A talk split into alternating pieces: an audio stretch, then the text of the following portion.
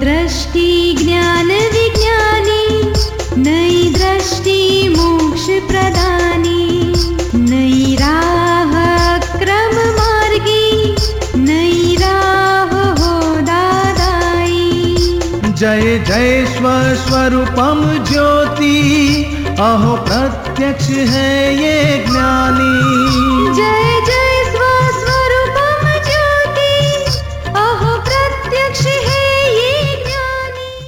नमस्कार, आदाब, सत श्री अकाल, वणकम। जय श्री कृष्ण, जय स्वामीनारायण, जय सचिदानंद दादा भगवान परिवार, आप सभी का स्वागत करता है नई दृष्टि, नई राह प्रोग्राम में।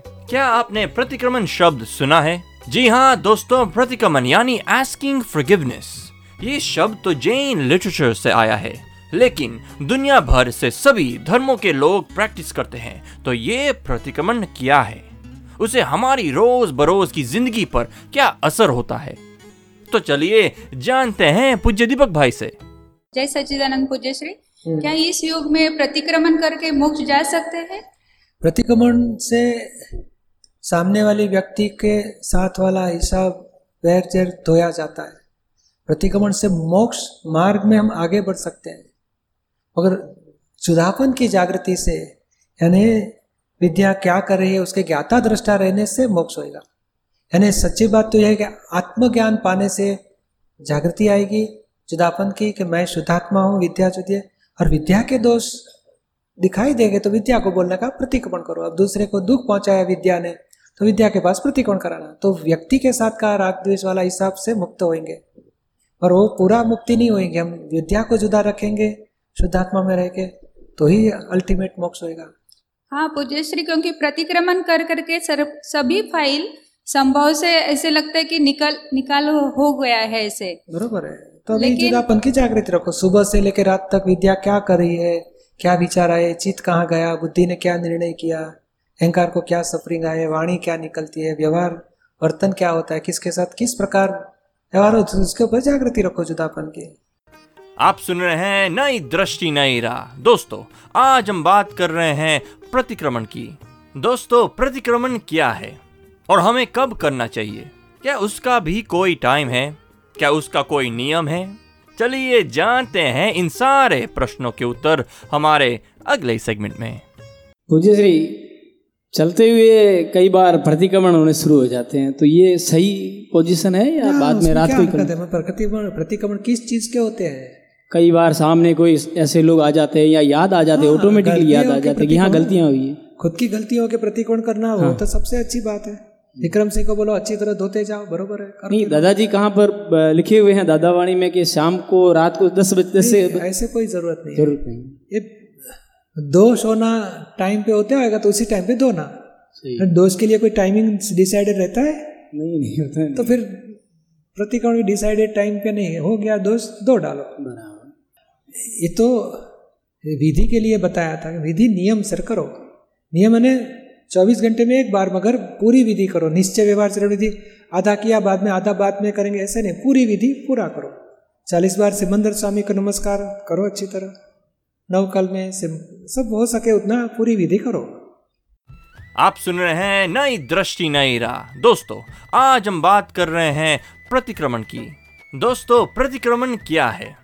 किस तरह करना चाहिए? एक ही बार करो तो चलेगा? चलिए जानते हैं इन प्रश्नों के उत्तर हमारे अगले सेगमेंट में।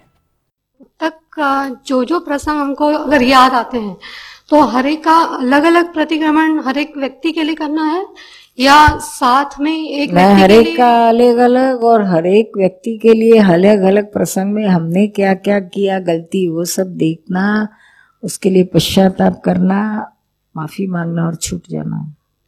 मतलब अब तक आ, अभी एक डेढ़ महीना हो गया मैं आपका सुन रही हूँ सत्संग। तो मतलब ऐसा लगता है कि अब तक जो, जीवन में मैंने जिनके साथ मतलब जिनको दुखाया होगा तो उस व्यक्ति के लिए उनके प्रति जो भी प्रसंग हुए हैं सबके लिए एक ही प्रतिक्रमण करना है या जब जब प्रसंग याद आए जब तो जब तब आ, अपनी गलती हाँ हमने ऐसा किया था तब जब- उसी समय कर देना। उसी समय कर लेना जब याद आया उसी समय कर लेना। अच्छा। और आ, ये मतलब आ, और आ, मतलब कोई जैसे अभी आज का दिन हम मैंने चुना तो मैंने सबके लिए एक दिन में तो प्रतिक्रमण नहीं हो सकता ना कि कैसे ही करना कर नहीं नहीं एक दिन में नहीं होगा। हाँ। वो तो आपके पास सारी ज़िंदगी पड़ी है। अच्छा। और जितना जल्दी हमको छूटना है तो उतना ज़्यादा ज़ोर लगाओ। घंटा आधा घंटा और टाइम निकाल कर बैठो अकेले में एकांत में। और याद करो और जितने जितने एक एक व्यक्ति को लो। अच्छा। क्या एक एक व्यक्ति को लेकर पहले था सब शायद जब से बचपन से हम हमको जब तो ये जब से याददाश्त आ गई समझ शक्ति आई तब से लेके आज तक जो जो हमको मिले हैं हाँ। उन सबको याद करके उनके साथ जो जो हमारा दोष हुआ है उनको दुख हुआ है हमारे से वाणी से बर्तन से बर्तन से या हमारी विचार से भी किसी को दुख हुआ है तो उनके शुद्धात्मा के पास हृदय से माफ़ी मांगो, पश्चाताप करो, और फिर ऐसा दोबारा नहीं करूँगी, ऐसा नक्की निश्चय करो।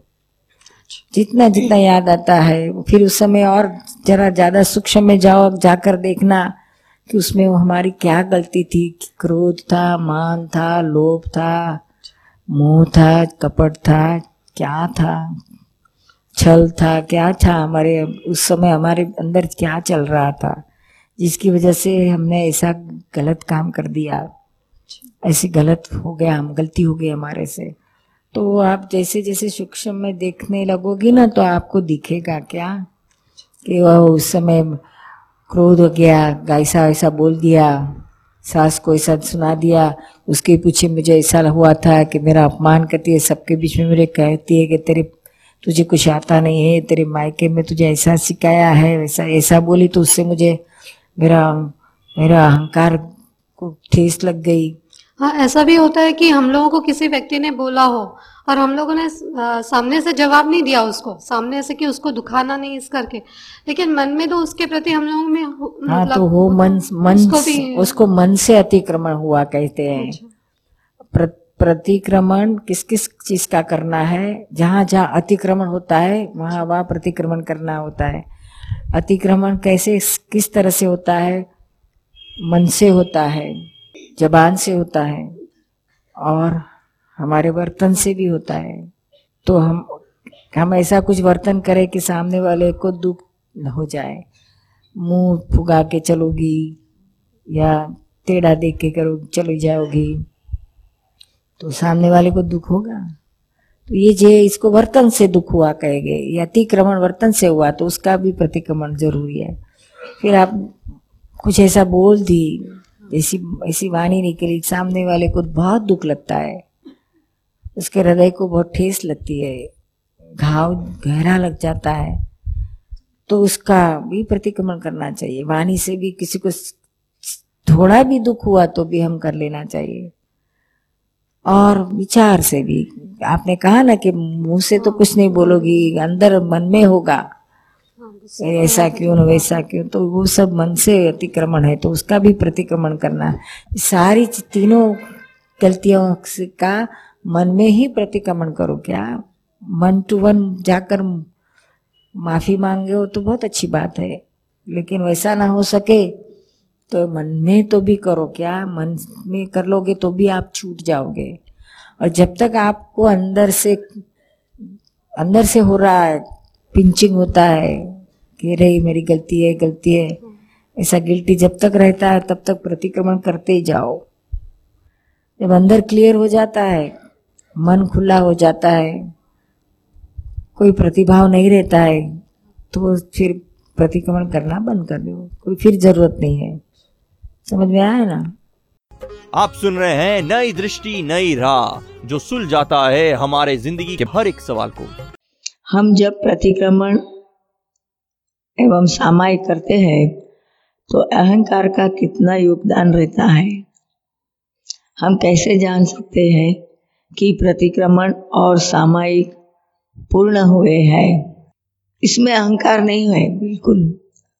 सामायिक प्रतिक्रमण में अहंकार खत्म एब्सेंट रहता है। प्रतिक्रमण शांति लाल करते हैं।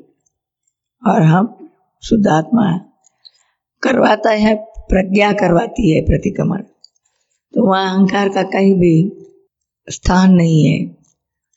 सेम सामायिक में प्रज्ञा हर चीज़ को देखती है, ज्ञाता दृष्टा रहती है। वहाँ भी अहंकार नहीं है बीच में। अगर अहंकार बीच में आया है सामायिक और प्रतिक्रमण में तो वह क्रमिक मार्ग की क्रिया वाली सामायिक प्रतिक्रमण होगा।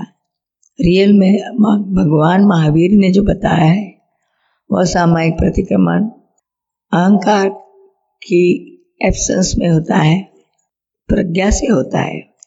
और आपका ये प्रश्न है कि प्रतिक्रमण सामायिक पूर्ण हुए, ये कैसे समझ में आएगा? तो यह पूर्ण होते हैं। प्रॉपर हो गए। प्रतिक्रमण तो अपने अंदर बिल्कुल हल्कापन लगेगा। जो गति अपने को पिंच होती है, वो पिंचिंग होना बंद हो जाएगा। आनंद हो जाएगा, अंदर आत्मा का आनंद। और हल्का हो जाएगा, हल्कापन। सामायिक में तो शुरू से ही हल्कापन महसूस होता है, क्योंकि ज्ञे ज्ञाता का संबंध बहुत ही एग्जैक्टनेस में रहता है सामायिक में। अलगपना का अनुभव रहता है सेपरेशन का। प्रतिक्रमण में इंटेलेक्ट का बिल्कुल यूज़ नहीं होता है फिर। नो इंटेलेक्ट आ गई तो प्रतिक्रमण सच्चा प्रतिक्रमण नहीं कहा जाएगा। हृदय से होता है बुद्धि से नहीं होता है। खूब पश्चाताप से होता है पश्चाताप के बिना प्रतिक्रमण प्रतिक्रमण नहीं कहा जाता है। प्रतिक्रमण में शब्दों का बहुत महत्व नहीं है भावना का महत्व है। सच बात है। शब्दों तो सिर्फ़ समझने के लिए है बिगिनिंग में। फिर तो अंडरस्टैंडिंग से ही होता है। और पश्चाताप इम्पोर्टेंट आप सुन रहे हैं नई दृष्टि नई राह। बद्रीनारायण बोलूँ हम्म बोलिए। आपसे आपने आत्मा का ज्ञान दिया है कि मैं शुद्ध आत्मा हूँ। मैं पूछना चाहता हूँ कि शुद्ध आत्मा को प्रतिक्रमण करने की ए, क्या ज़रूरत है? नहीं ज़रूरत है। बद्री नारायण को ज़रूरत है। शुद्ध आत्मा आत्मा को चीज़ या किसी की वस्तु की आवश्यकता नहीं है। सच्ची बात है। बद्री नारायण तो ये शरीर है। नहीं। ये तो विनाशी है। बद्री नारायण या शरीर तो विनाशी है। नहीं, ये खत्म हो जाएगा। तीन चीज़ है। बद्री नारायण शरीर का नाम है मगर शरीर का मालिक होता है मैं बद्री नारायण कहने वाला है अहंकार। वो अहंकार के पास हम प्रतिक्रमण कराते हैं। जैसे लकड़ी के द्वारा किसी को मारा आदमी ने तो लकड़ी के प्रतिक्रमण करने की ज़रूरत नहीं है? मारने वाले को मारेगा सब लोग। तुमने लकड़ी क्यों मारी? तो ये मारने वाला अहंकार है, देह के द्वारा, वाणी के द्वारा, मन के द्वारा। दूसरे को नुकसान करने का गुना अहंकार कर रहा है। और अहंकार से ऊपर आप शुद्धात्मा है, जागृति में आए तो ये बद्री नाम, बद्री नारायण नाम का अहंकार है, उसके पास हम प्रतिक्रमण कराते हैं। शरीर तो फ़िज़िकल है, ओम, वो तो नाम भले दिया गया है। अभी शर्ट को कुछ कुछ खींचेगा और कोई फाड़ेगा तो आप भी सर में चिल्लाएगा कि नहीं चिल्लाएगा?